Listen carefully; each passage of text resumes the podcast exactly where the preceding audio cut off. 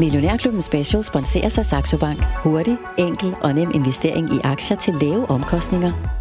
Og 3 Business. Fremtidens sikre valg af mobile erhvervsløsninger.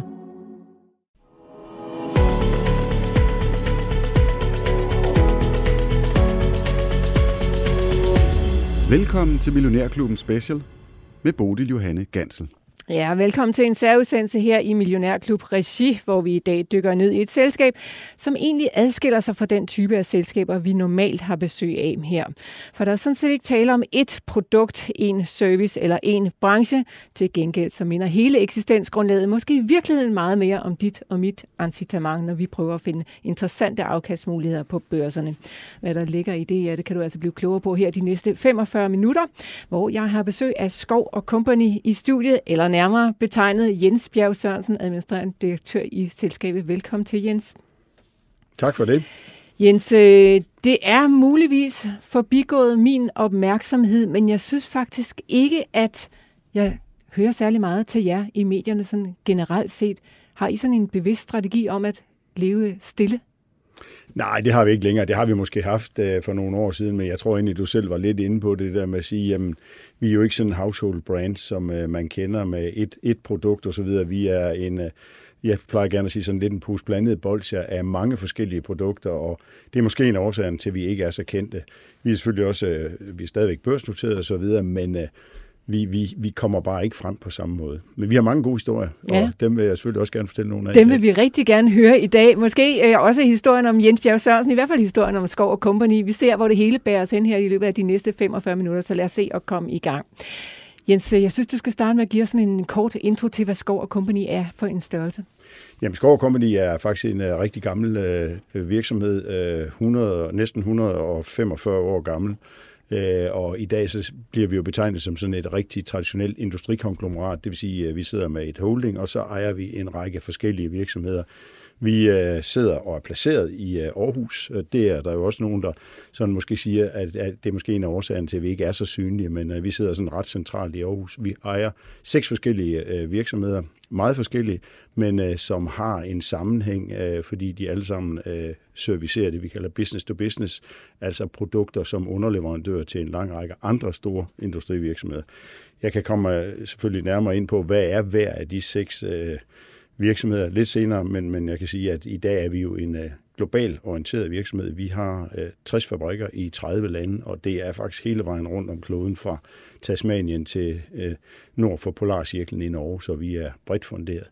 Vi er også en virksomhed, som øh, har en aktionærkreds, der har været hos os i mange år. Vi har to hovedaktionærer en øh, familiefond øh, fra Jylland, og så et øh, legat. Og så når man kigger rundt om det hele, øh, dem der sidder rundt omkring Skov Kommune, så er det måske 50 procent, der ligger i sådan en kontrollerende øh, holding der. Og hvor mange medarbejdere sidder I egentlig på kontoret i Aarhus? Ja, i Aarhus sidder vi øh, 15 medarbejdere, så mm. det er også en, en lille stab, øh, som jo også skal håndtere det, både at være børsnoteret og udvikle strategi og finans og så videre, men øh, vi arbejder meget efter en lean-strategi i Skov Company, fordi vi er den type procesorienterede virksomheder, vi har, og vi siger altid, at det at være lean, det starter altså i headquarter. Mm. Men det er jo altså ret få medarbejdere til så stor en butik, som I trods alt er, men det er der jo selvfølgelig gode grunde til, som vi kommer ind på i løbet af den her udsendelse. Hvad er det for en øh, type af kompetencer, de medarbejdere har deroppe? Jamen, det er jo øh, meget rundt omkring øh, finans. Øh, vi er børsnoteret, det vil sige, at der ligger en lang række ting rundt omkring det, at finans, økonomi, øh, rapportering.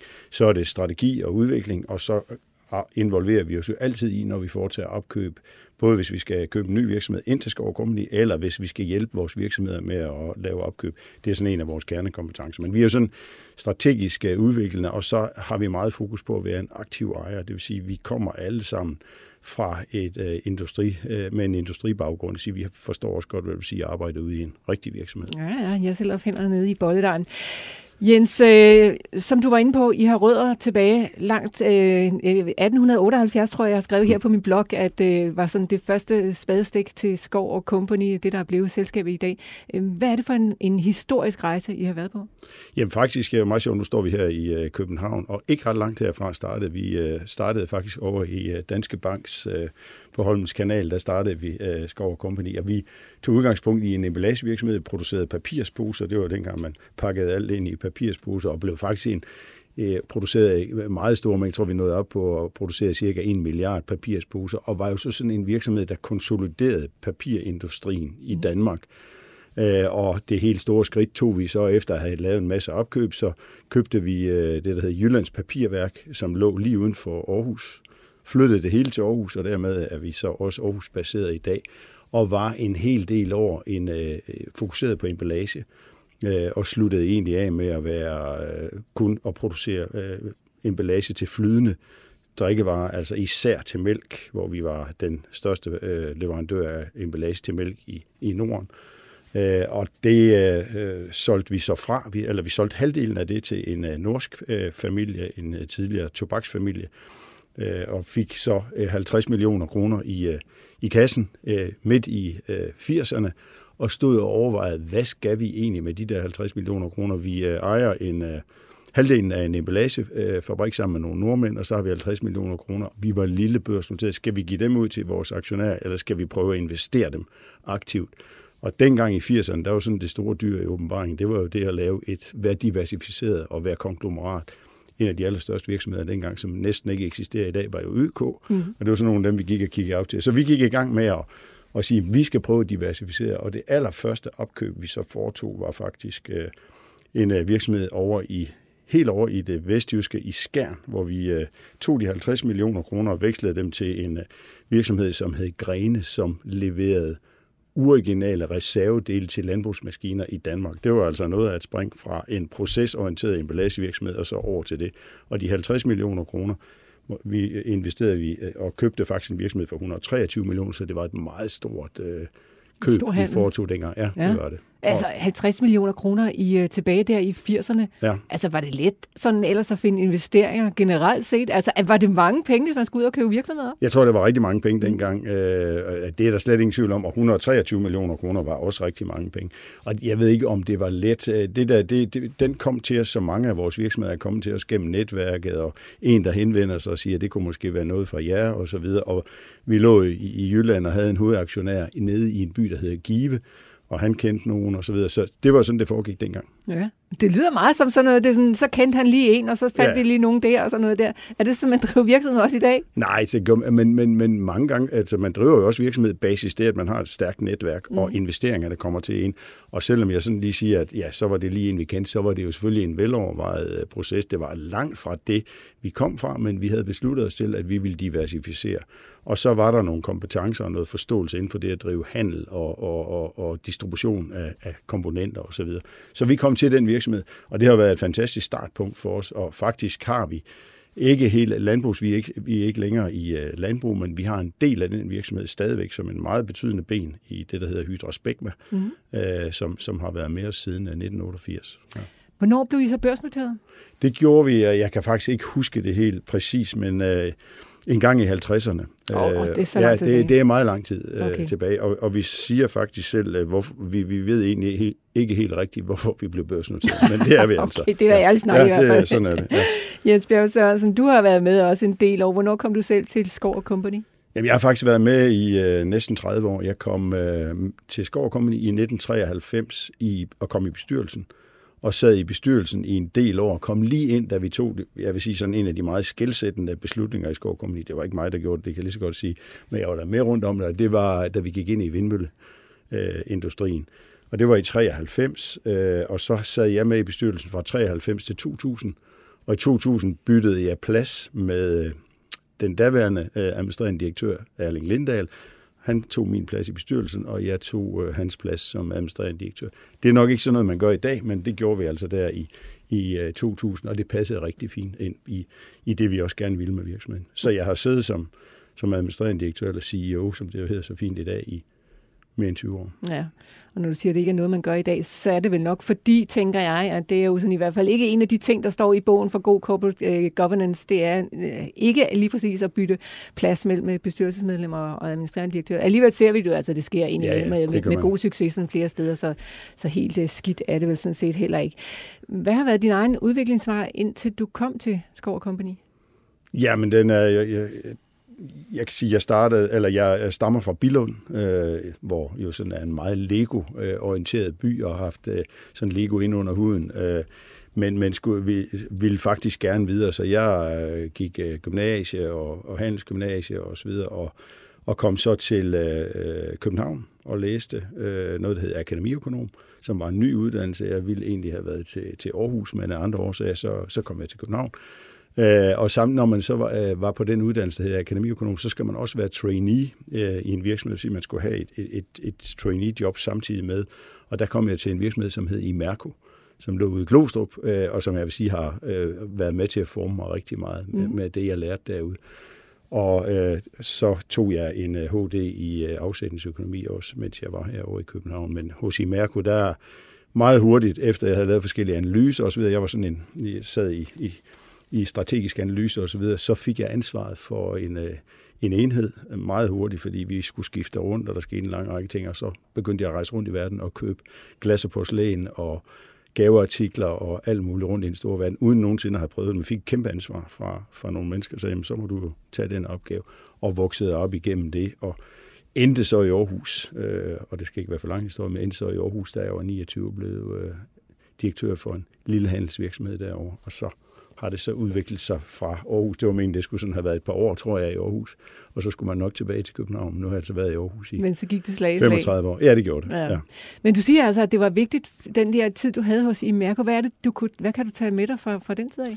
Jamen, jeg fik øh, indblik i øh, hele værdikæden i en virksomhed og startede egentlig. Jeg, jeg troede, at nu kom man, når man skulle læse økonomi og så videre, så skulle man starte op næsten på direktionsgangen, men det var ikke sådan, det var. Jeg måtte starte ned på lager og lære Øh, alt, hvad der var af systemer og struktur. Men det, der var utrolig vigtigt, det var, at man fik ansvar og, og, og, og tillid øh, meget, meget tidligt at sige, øh, lige pludselig skulle rejse ud i den store verden. Det var lidt mere komplekst, end det var i dag, når man sådan tog en tur til Østen en måned og købte det ind, og der var hverken øh, mobiltelefoner eller det ene eller andet, og havde egentlig aldrig prøvet det. Det vil sige, du må selv sætte dig ind i det, og så må du finde ud af, hvad, hvordan man håndterer det. Så jeg tror, det var helt det der øh, store ansvar, man fik, samtidig med, at det var super meget købmandskab. Mm. Og det der med at tænke i købmandskab hele tiden, det synes jeg, har kunne bringe rigtig meget med mig. Sidder du også og bruger det slags købmandskab nu, når du sidder hos uh, Skov Company? Ja, det synes jeg på, på en anden måde, men det købmandskab har også meget at gøre med det der med, hvad, hvad føler jeg egentlig selv? Hvordan er det sådan, øh, hvad, hvad er min sådan jamen, man kan ikke kalde det mavefornemmelse, men alligevel den der vurdering af en, en sag, den, den synes jeg får et andet perspektiv end bare regneark og så videre. Selvfølgelig skal alt det der også være i orden og så videre, men at the end of the day,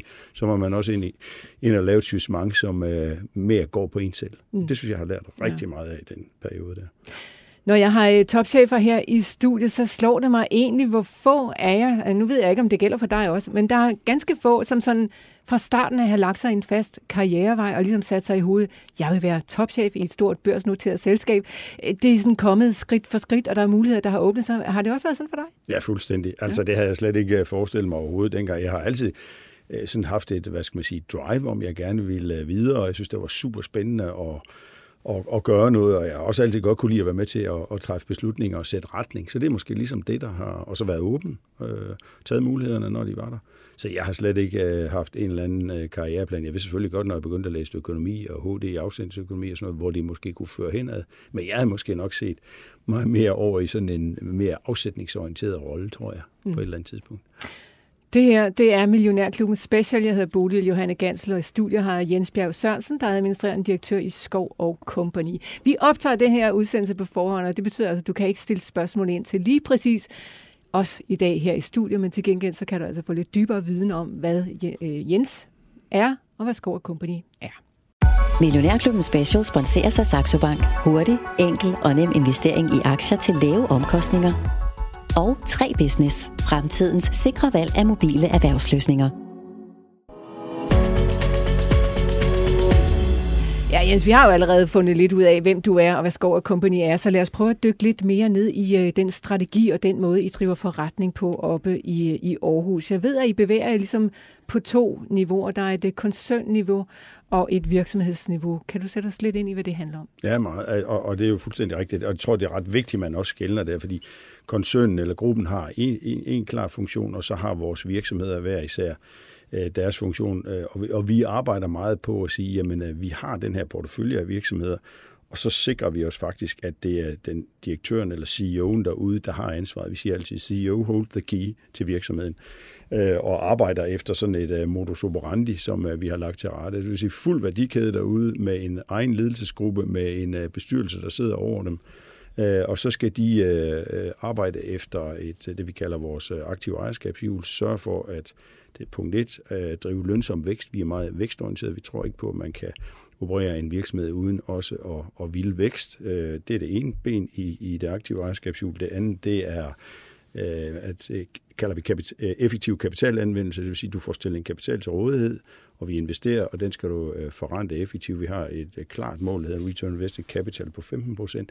Og det tredje ben, det kalder vi fremtidssikring. Det er utrolig vigtigt, at når du som ledelse osv. også arbejder på at turde tage og, og være innovativ og kigge på den lange bane, plejer at sige, at vi er vi er tålmodige, men krævende. Og det er måske der, det adskiller os lidt. Mange tror jo, at vi køber bare virksomhederne for at lige sådan at udvikle dem lidt og så sælge dem. Det gør vi ikke. Vi arbejder hele tiden også med at fremtidssikre. Så det foregår ned i virksomhederne. Og op på Skov Company-niveau, der kan man sige, der er det vigtigste for os jo ligesom at sammensætte en portefølje af gode virksomheder, som kan generere vækst og lønsomhed osv. Så der arbejder selvfølgelig meget med, hvordan skal vores portefølje se ud? Vi arbejder meget med, hvordan øh, finansierer vi vores portefølje? Og så har vi selvfølgelig også hele børsplatformen, som nok fylder mere end øh, måske mange er klar over. Der er rigtig stort arbejde rundt omkring. Også Hvad mener du med det? Jamen altså, der er jo utrolig meget rapportering og, og strukturer og så videre. Det har vi jo udviklet på hele tiden, og der, der kommer jo hele tiden noget nyt. Bare det, der, der kom IFS 16 øh, for nogle år siden, jamen det gjorde, at vores rapportering blev endnu mere, endnu større, og så videre. Nu kommer hele ESG-profilen øh, ind over, der fylder mere. Det tager vi os også af på på group-niveau. Så vi har sådan meget den fordeling. I passer forretningen og den daglige drift og leverer lønsomhed osv., så, så tager vi os af strategisk udvikling, langsigtig planlægning og alt det rundt omkring at være børsnoteret. Mm. Så, så det er måske det, der, der er skillelinjen mellem, mellem den måde. Men altså, return on invested capital skal være 15 procent, mm. siger du. Øh, så hvor meget er I nødt til at være på nakken af de her selskaber? Altså, ligger vi tæt på, eller kan vi, er vi nogle gange langt fra, og må man ned sådan og sige, bank på døren og sige, hallo, hvad foregår der her? Nå, men altså, det er jo en, det er jo en del af det, øh, og hele tiden at være over det der med, jeg vil sige, øh, de sidste år har vi jo leveret øh, over 15 procent return on invested capital, og det har faktisk alle vores, næsten alle vores virksomheder. Det er klart, at vi arbejder også meget med at sige, jamen, hvis vi fremtidssikrer, og vi er jo en, en procesorienteret virksomhed, som laver meget store kapacitetsinvesteringer, det vil sige, at vi kan godt investere i en ny kapacitet, så er det en investering på en halv milliard, og den er ikke udsolgt day one. Det tager altså lang tid, det vil sige, det påvirker selvfølgelig din din øh, investerede kapital og din return og sådan noget. Men det er jo klart, at vi har nogle virksomheder, hvor vi siger, at dem arbejder vi på den lange bane på. De kan ikke helt levere det endnu, men de skal. Og, og, og det er selvfølgelig det, vi arbejder på hele tiden, og det, det ved de også godt, og de kender også godt målene, og det er jo også noget, vi lægger ind i vores bonusprogrammer og i vores langsigtede øh, overvejelser osv., at det har vi fokus på. Men det her aktive ejerskab, altså har du eksempler på, at I simpelthen har måttet gå ned og sige, det kan godt være, at du sidder med nøglen, kære administrerende direktør, i det her, den her virksomhed, som vi har investeret i, men vi er ikke tilfredse med, hvor, hvilken dør du stikker den ja. her nøgle i. Altså er der sådan eksempler på, at man må, må decideret gå ind og øh, prikke til strategier og, og ja, forretningsforhold? Jamen selvfølgelig, mm. at det, det er jo en del af, af, af det, og, og det er da klart, at, at øh, en, en, en, en øh, ledelse vil jo, de vil jo vækst, og, og de vil hele tiden udvikle, der kan vi jo godt have været uenige om for eksempel store kapacitets investering, eller timingmæssigt at sige, okay, på det der, det udsætter vi, eller det gør vi så. Det har vi selvfølgelig nogle, nogle overvejelser omkring, så det, det, det sker jo af til, men jeg vil sige, tingene foregår jo som regel i rigtig god balance, fordi det er jo også en proces, man er igennem, inden man foretager de store investeringer. Men vi har selvfølgelig også måttet øh, skifte ledelse i, øh, i, i virksomheder, hvis vi ligesom har set, at de går bare en anden vej, eller det lykkes ikke, eller det vi skal. Og jeg siger jo altid sådan med lidt glemt i øjet, at en af mine allervigtigste opgaver, det er hire and fire. Forhåbentlig mest hire, fordi hvis ikke vi har de rigtige mennesker og de rigtige ledelser siddende, så kan vi ikke øh, drive udvikling og vækst. Jeg kan jo ikke drive øh, seks øh, store virksomheder selv, og det kan mit team på 15 slet ikke. Så, mm. så det er utrolig vigtigt for os, at vi har de rigtige mennesker siddende, og vi siger jo altså, at, at, at vi driver aktiv ejerskab gennem og med den siddende ledelse derude. Mm. Og det er derfor, vi har den der CEO Hold the Key ja. som et mantra. Hire and fire. Hvordan går det lige med det? Fordi at øh, arbejdsmarkedet er jo på mange måder presset, og her efter corona måske ligefrem gå i stykker. Der er masser af arbejdsløse derude rundt omkring i verden, men svært at tiltrække de rigtige medarbejdere til de rigtige stillinger. Hvordan ser det ud hos jer? Jamen altså, jeg tror generelt har vi øh, jo nok de samme udfordringer, som alle har. Vi har øh, også attraktive virksomheder, og er mange steder rundt omkring i verden, og der er stor forskel på, i hvilke lande er det let at tiltrække talenter osv. Der er slet ingen tvivl om, at når vi øh, starter op i Kina, vi har en stor fabrik, vi har startet op i Kina, så det er meget vanskeligt at skaffe øh, talenter ud til Kina og få vores egen folk til at flytte til Kina, hvorimod da vi startede en fabrik op på Tasmanien, der var der noget mere run på at komme til Tasmanien, end der er til Kina. Så, så der er stor forskel på rundt øh, omkring i verden. Og så er det selvfølgelig også, at vi skal jo være sikre på, at vi kan tiltrække vores lokale talent rundt omkring i hele verden, og det arbejder vi rigtig meget på. Men jeg tror, vi har lige så mange udfordringer, som, men heller ikke flere end alle andre. Nej. Ja. Lige nu er der seks øh, virksomheder i jeres portefølje, og vi skal selvfølgelig lige øh, rundt omkring dem, hvad det er, de kan og hvad de gør.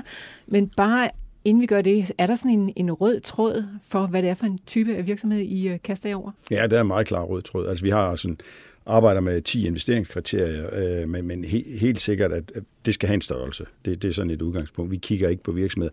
Det er sådan for at give os selv et threshold på omsætning under en milliard. Det er jo selvfølgelig, kommer der et eller andet meget, meget attraktivt omsat 800, vi kunne se, det kunne gøre noget, så, så gør vi det. Men, men ellers så vil vi sige, de skal være øh, headquartered i Danmark. Det er der selvfølgelig også mange derude. Hvorfor skal de være headquartered i Danmark? Jamen det er fordi, det er her, vi har hele vores basis og vores netværk osv., og, og der er stadigvæk masser af muligheder. Øh, vi, har, vi køber selvfølgelig mange øh, internationale virksomheder ind til og, og lægger på vores øh, virksomhed. Men hvis vi skal have en ny virksomhed, headquartered i Danmark, størrelse, skal have en førende position inden for sit område, Øh, Øh, vi tror ikke på det der med at være nummer 10 i et markedssegment osv., så man skal have en førende position. Der skal selvfølgelig også sidde i en uh, stærk ledelse. Så er det, som jeg sagde, business to business. Det er det, vi kigger på. Procesorienteret. Øh, og vi kan også godt lide, at øh, man arbejder med store kunder, store internationalt orienterede kunder, fordi det kræver også et specielt mindset. Man skal jo ikke være bange, fordi der måske er en meget stor global kunde, der sidder på 30-40 procent af omsætningen, fordi de har også brug for os, og man skal forstå det mindset og arbejde med dem. Så det er sådan de kriterier, vi lægger ind over, og det er det, vi kigger efter. Og inden I går ind og investerer, Jens Bjerg Sørensen, har I så allerede tænkt en eller anden form for exit-strategi også? Altså er det med fra starten af?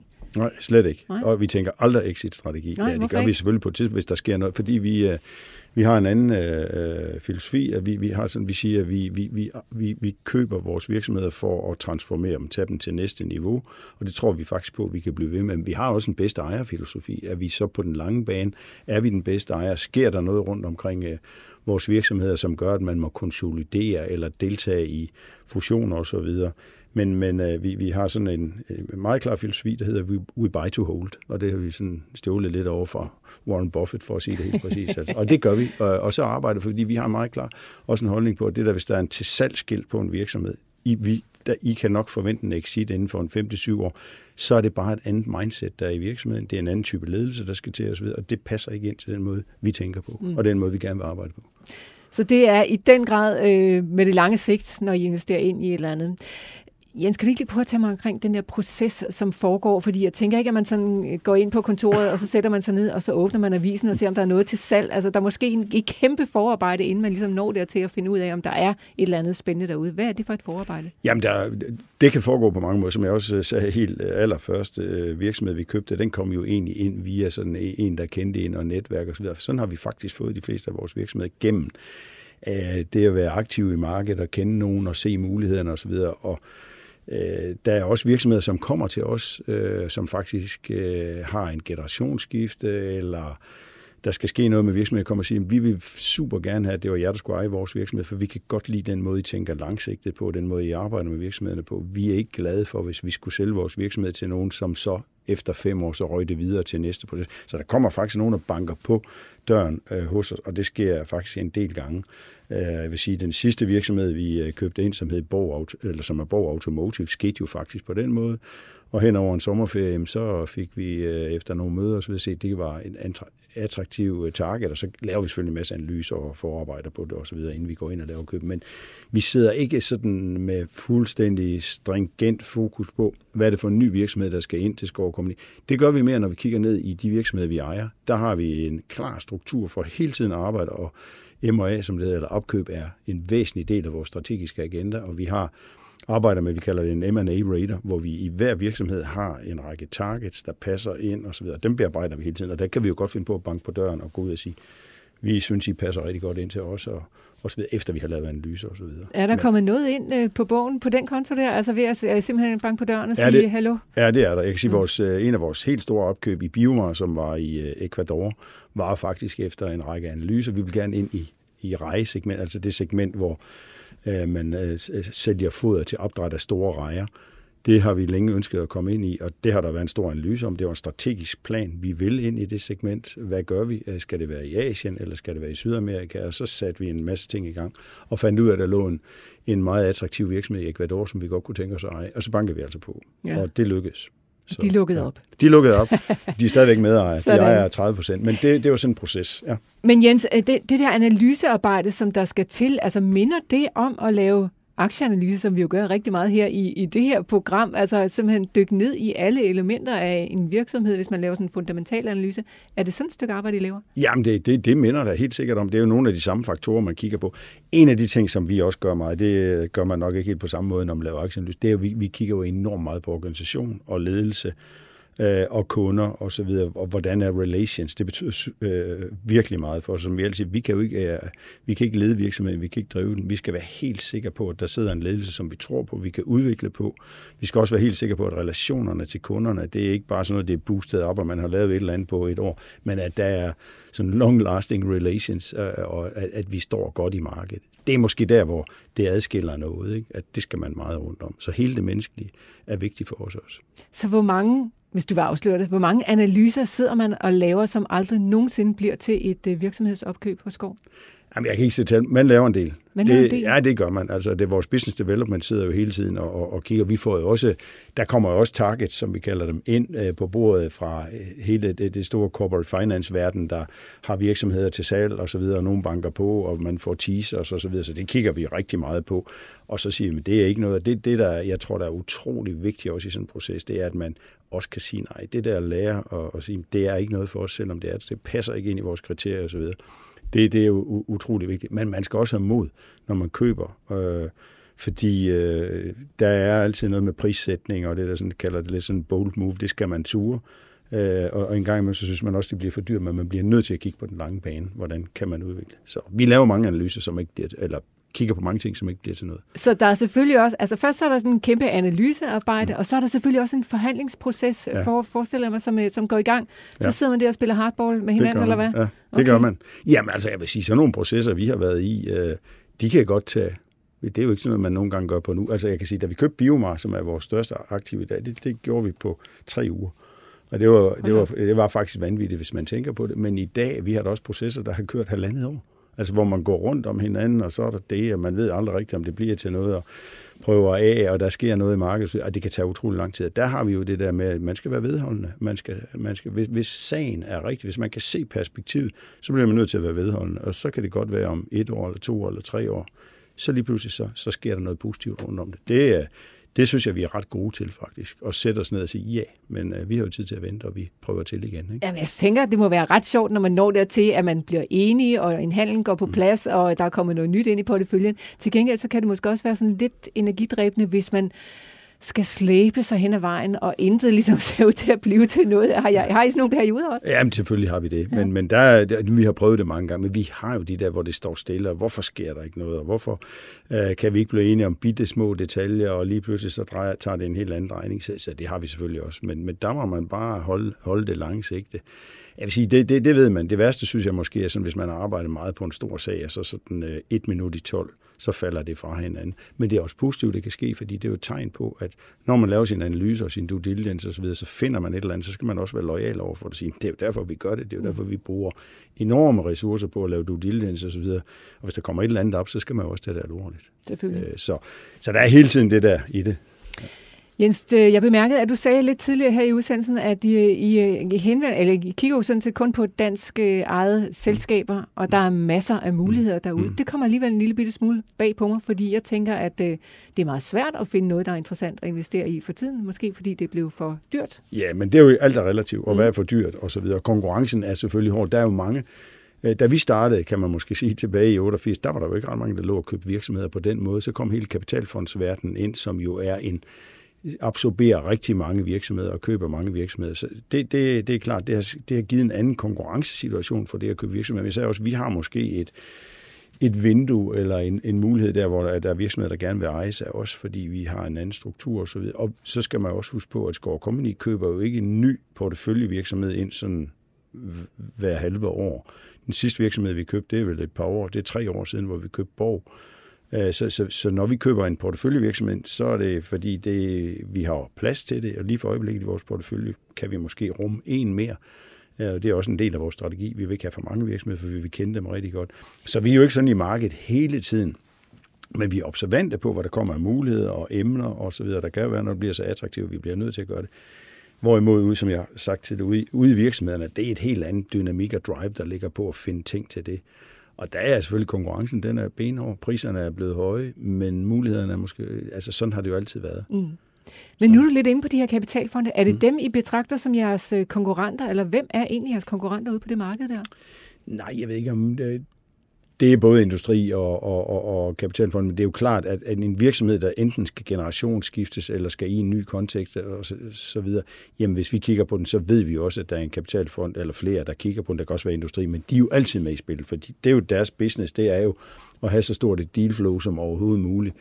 Øh, så, så vi ved jo selvfølgelig, at de er der. De tænker også finansielt på en anden måde end os osv., og de er super dygtige på mange områder. Vi har en anden strategi, og, og, og det, vi, vi går ind og, og vil hellere arbejde på den lange bane, og det er måske også noget med, hvordan kan man se synergier og muligheder osv. Så, så det er faktisk to meget forskellige øh, virksomhedsstrategier, øh, eller forretningsstrategier, kan man sige. Ikke? Så er der andre, der har en lignende forretningsstrategi, som I har, som du betragter som din konkurrent? Jeg vil sige, i Danmark ikke rigtigt, men øh, vi ser det jo i Sverige. Øh, der er faktisk øh, flere, som, øh, som, som jo har en, en strategi, ligesom også. Du kan sige måske øh, sådan i en helt anden kontekst og, og, og uden sammenligning størrelsesmæssigt, så er AP Møller Holding jo også interessant at se, at de begynder at købe virksomheder op i holding øh, og, og skaber sig en... Øh, en portefølje af meget forskellige øh, virksomheder osv. Det er jo lidt, lidt interessant for mig at sidde og se på, at nå, okay, det foregår så der. Ikke? Så, ja. ja.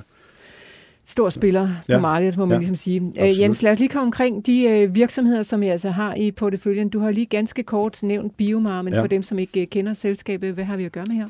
Jamen, Biomar er verdens sådan anden tredje største producent af det, vi kalder højkvalitets funktionel foder til opdræt af fisk og rejer osv. Og, og når vi siger høj kvalitet, så er det fordi, det er de fisk, som øh, når man sælger det i markedet, kan sælges til en meget høj pris, og det vil sige, de kan også købe et foder, som er relativt dyrt og avanceret osv.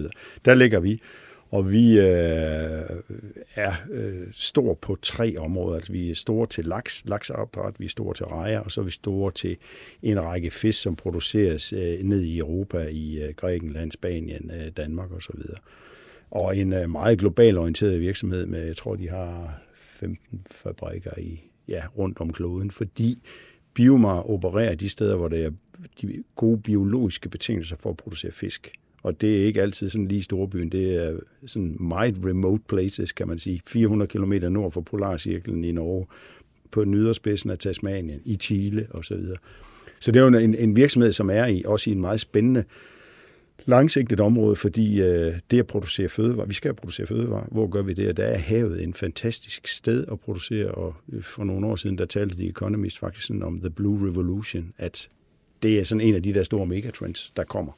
Så der står vi rigtig godt positioneret med en mm. stærk virksomhed. Ja.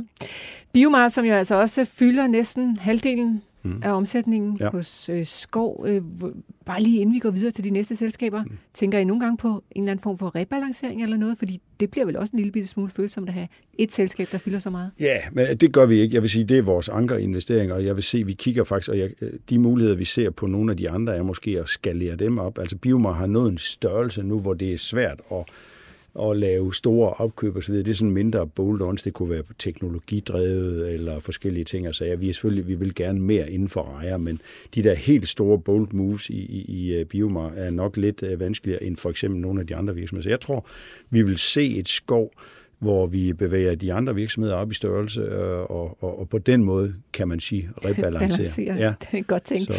Øhm, lad os høre, hvad der ellers har i posen. Jamen, så har vi øh, Fibertex-selskaberne, hvor vi har to virksomheder, der, hver, der har fornavnet Fibertex, så hedder de så Fibertex Personal Care og Fibertex Non-Vones, og en virksomhed, vi købte tilbage i 2002, faktisk et gammelt ØK-virksomhed, øh, og som var en virksomhed, og det er sådan en typisk måde, vi arbejder på den på, kigger lidt på virksomheden, hvad kan vi gøre med den, og den havde to divisioner, som var meget forskellige. Den ene leverede materialer til personal care, altså babyblæer, og den anden øh, leverede alt muligt forskelligt til industrier og kompositter og geotekstiler. De havde måske en ting til fælles, de brugte nogenlunde samme råvarer. Og det fandt vi ud af øh, ledelsesmæssigt, strategisk og så videre efter nogle år. Skiller vi ad, og så fik vi lavet to øh, store virksomheder, jeg kan sige, dengang havde. Og det er sådan en rigtig transformation, som Skov Company godt kan lide. Da vi gik ind, havde vi en omsætning på 625 millioner i 2002, og nu har vi to virksomheder, der vil til sammen når øh, 4 milliarder øh, og står meget stærkt. Mm. Og vi havde to øh, fabrikker i Aalborg, og havde beslut, ja, vi havde to fabrikker i Aalborg, og nu har vi altså fabrikker rundt om, om kloden. Så det har været en sur, spændende transformation. Fibertex Personal Care leverer et materiale, det er sådan nogle hvide ruller, øh, lavet af, af polypropylen, som øh, man leverer ind til blæindustrien rundt i verden. Vi har produktion i, i Malaysia, i øh, Danmark, øh, og Tyskland, USA osv. Og sidder på 10 procent af markedet for, for det. Og jeg, bare sådan konteksten af størrelsen. Vi producerer øh, 8 kilometer, altså noget mit, hvidt meter vare øh, i minuttet døgnet rundt. Okay. og, og vi har kun 10 procent af markedet. Ja. Så det er den ene, og der, der arbejder man med meget store kunder, Procter Gamble, Kimberly og Clark osv. Så den anden Fibertex, øh, non-wounds, er meget mere fragmenteret, leverer ind til materialer til automobilindustrien, altså til lofter og sæder og øh, øh brandprotection i, i hjulkapsler og forskellige ting, altså, som er lavet ud af sådan noget øh, fibermateriale øh, og, og har øh, en, en række fabrikker, og også ind til øh, meget avancerede produkter med nano, ind til Medico for eksempel, til øh, stomiposer og forskellige ting. Altså, ah, okay. altså en helt anden type forretning. Ja. Så det var sådan, ja. Det var fiberselskaberne. Ja, ja. Så har I et selskab, der hedder GPV. Hvad GPV, har vi, ja. med at gøre her? Jamen, det er, det, det er en EMSer, som man kalder den. Og EMS, det betyder for Electronic Manufacturing Service. Det vil sige, at GPV laver elektronik til store øh, industrivirksomheder øh, kunne være den elektronik, der sidder inde i en pumpe, eller i en radar, eller i mange forskellige ting. Altså, hvor vi jo ligesom sådan får en specifik opgave at sige, vi skal bruge det her, som skal sidde inde i, i, vores produkt, øh, og det bestykker vi så med en lang række øh, elektronikkomponenter på sådan nogle grønne øh, printplader og forskellige ting. Altså, og virksomheder som øh, jo også super interessant historie, kom til os i 2016, øh, købte den ud af to banker. GPV står og var jo egentlig tidligere børsnoteret, hed Glostrup Pladeværksted. Mm. Øh, og helt tilbage med en meget turbulent historie, men ender med at stå tilbage med en elektronikvirksomhed i Thailand og i Danmark, og ejet af to banker, og skal have en ny ejer. Og det får vi nys om, og kommer ind i den udenom, udenom proces og så videre og får den købt, øh, og har jo så udviklet den. Igen det der med, at den kommer ind i Skov Company, og vi siger, at vi har en transformation strategi og siger, at 700 millioner i omsætning, hvad kan vi gøre ved den her? Vi lavede en plan sammen med ledelsen, så vi tror, vi kan tage den til halvanden milliard. Øh, sådan, øh, og der skete så heldigvis en lang række andre ting, som gør, at vi rækker mod 3 milliarder nu. Og den strategiplan, vi arbejdede imod, var sådan halvanden, altså som jeg sagde, halvanden milliard i omsætning. Og det vi nok ser potentiale på nu, det er måske 1 milliard euro kigger på den. Så, så det er en super virksomhed, der også har produktion i Asien, i Europa og i Mexico. Og jeg kan lige huske, at vi har vel 10 fabrikker, eller så Sri Lanka er meget stor hop, Thailand meget stor hop for. Så en sådan rigtig øh, service provider til rigtig store industrikunder fra Danfoss, Liebherr, alle mulige store øh, industrivirksomheder rundt i verden. Så det var altså endnu et øh, pletskud for Skov Company Nej, GPV. Det var, ja, det var en rigtig god, det har været en rigtig god sag. Det kan jeg høre, ja. øh, og, og øh, relativt ny i porteføljen, ja. altså 2016 kom ja. ind. Så øh, Hydra Spekma, som du lige fik ja. nævnt øh, hurtigt der, hvad har vi at gøre med her? Jamen det er jo som jeg siger, det er The Legacy Company, for at sige det sådan. Altså Hydra øh, sprang ud, var en del af det der, vi købte i, øh, i 1988. Der har vi øh, at gøre med en virksomhed, som leverer... Øh, smørsystemer og mange andre ting til for eksempel vindmøller. Ret avanceret øh, setup, hvor man øh, bruger hydraulikting og slanger og så videre og bestykker til sådan nogle store øh, kits, og det leverer man så ind til for eksempel vindmøller. Så leverer den også en masse slanger og komponenter til store øh, entreprenørvirksomheder eller øh, maskiner og øh, lastbiler og sådan noget, Volvo og Scania og alt sådan noget. Og en virksomhed, som vi også, øh, vi delte faktisk, øh, lavede samme, øh, som vi gjorde med Fibertex, vi tog øh, grene, så delte vi den i en landbrugsdel og i en hydraulikdel, industri, industrihydraulikdel. Landbrugsdelen fusionerede vi faktisk med en meget stor hollandsk spiller, som var vores største konkurrent, og sad med og øh, ejede en del af det, af det store system igennem en del år, så solgte vi det tilbage til hollænderne, og så beholdt vi Hydra, Øh, og Hydra øh, købte vi så en meget stor virksomhed til i Sverige, som hed Spekma. Derfor hedder det Hydra Spekma. Spekma kom til i 2015. Dobbelt så stor omsætning som Hydra havde, og fik skabt en meget større industrivirksomhed med langt bredere øh, portefølje. Og det sidste så er der Borg Automotive, ja. så vi også bare lige skal sætte på ord på, yes. inden vi skal videre. Og Borg, som jeg sagde, sidste virksomhed, vi har købt ind, øh, en øh, Silkeborg-baseret virksomhed, som, øh, og det er svært at sige på dansk, men den øh, remanufacture, øh, øh, altså hvad hedder det, genproducere øh, autodele, altså gamle eller reservedele for biler, øh, for eksempel bremsekaliber og starter osv., fordi cirkulær økonomi i dag skal øh, en stor del af en bil genanvendes. Og de store øh, producenter af start, altså Bosch og sådan nogle, de øh, stopper med at producere reservedele til en bil efter en øh, 5-6 år. Og så kommer vi ind, og så er det sådan et returflaskesystem, så tager vi gamle reservedele øh, retur og renoverer dem og kommer tilbage, så de ser nye ud og virker som nye, og med tre års garanti på osv. Der laver vi øh, 2,5 millioner enheder om året med et stort setup nede i Polen og i, i England og i Spanien. Og Jens, når jeg sådan prøver at vosje dig lidt igennem ja. det sidste her, så er det simpelthen fordi, at vi sådan stille og roligt begynder at nærme os noget, der ligner slutningen. Og jeg, der er så meget, jeg gerne vil nå at spørge dig om endnu. Og det vigtigste, tænker jeg, er sådan set at høre lidt om, når man så har så mange vidt forskellige typer af virksomheder i sin portefølje, mm. så står man jo også med vidt forskellige udfordringer, men selvfølgelig mm. også med vidt forskellige muligheder. Men hvad, altså, hvad er de største udfordringer for Skov og Company, som vi er lige her i 2021? Jamen, det er der slet ingen tvivl om, at det er hele den øh, fluktuation eller volatilitet, der er på råvarer og komponenter. Adgangen til at få komponenter. Du kan også høre, at vi er vi er underleverandør til industrier. Vi har brug for at få komponenter ind og skal bestykke dem og levere videre ind til f.eks. en stor bilindustri. Hvis ikke vi kan det, så går bilindustrien i stå, og linjen stopper osv. Så råvarer og komponenter, de prisstigninger, der har været, jeg vil også sige hele transport og fragt, energi, så, så hele omkostningsdelen, det er noget af det, der, der bekymrer os rigtig, rigtig meget. Øh, men, men stadigvæk, vi står med, med, med super stærke positioner osv., så er det klart, at når vi er på en vækstrejse, og vi vil gerne vækst, så er det selvfølgelig også noget af det, jeg går og overvejer hele tiden, det er, jamen, hvordan kan vi skabe den der lønsomme vækst gennem attraktiv opkøb, hele tiden øh, være over det. Kan vi finde, som du var lidt inde på, kan vi finde de rigtige muligheder til attraktive priser? Så, øh, så det er jo også noget af det, der jeg sådan ser som en, ikke en udfordring, men som en af de ting, vi arbejder med, med hele tiden. Og, og så kan jeg heller ikke lade være med at tænke på, at der skal jo også ligesom nogle attraktive finansieringsmuligheder til. Nu står vi altså også på et tidspunkt i verdenshistorien, hvor renterne måske efter ganske lang tid, og bare har været faldet og faldet og faldet, ja. måske ser ud til at stige og stige ja. og stige. Hvordan har I det med det? Jamen, der er jo ingen tvivl hvis, For det første, vi står jo finansielt, øh, banker lige under bordet, finansielt ret stærkt, og har en øh, meget stor, vi kalder det sådan øh, firing power til at købe op og så videre. Det er jo også der, hvor vi kigger på en lang række attraktive muligheder. Så, så vi har en super god finansiering på plads til at kan gøre en masse ting. Det er klart, at hvis renterne stiger og så videre, så vil det måske også sætte pres på priserne, så vil priserne på virksomhederne måske falde. Det går lidt hånd i hånd, det der. Mm. Så jeg ser ikke det som den uh, helt store udfordring. Selvfølgelig bekymret er det noget, vi er over, men det er ikke det, der er min største uh, bekymring. Det, det er det ikke. Så hvis du kigger lidt ud i fremtiden, lad os bare sige fem eller måske endda ti år, mm. hvor er Skov og Company så på vej hen?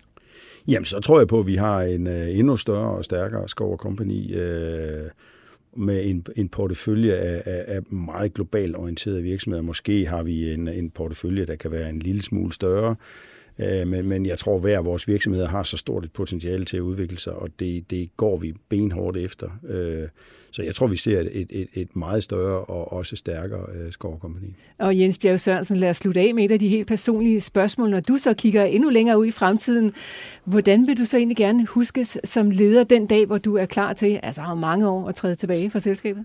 Nej, det, jeg synes, det er et meget stort spørgsmål, men jeg vil egentlig gerne øh, ses tilbage på, at jeg har levet det mantra, som vi har i Skovkommunen, der hedder resultater skabes gennem mennesker.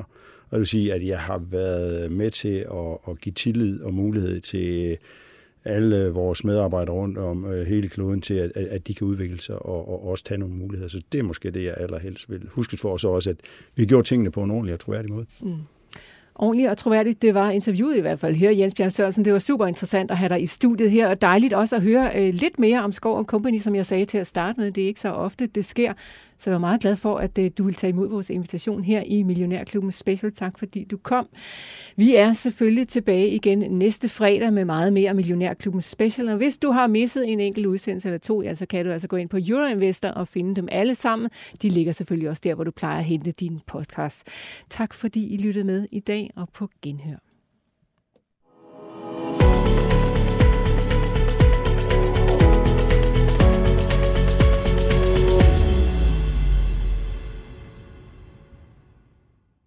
Millionærklubben Special sponserer sig Saxo Bank. Hurtig, enkel og nem investering i aktier til lave omkostninger.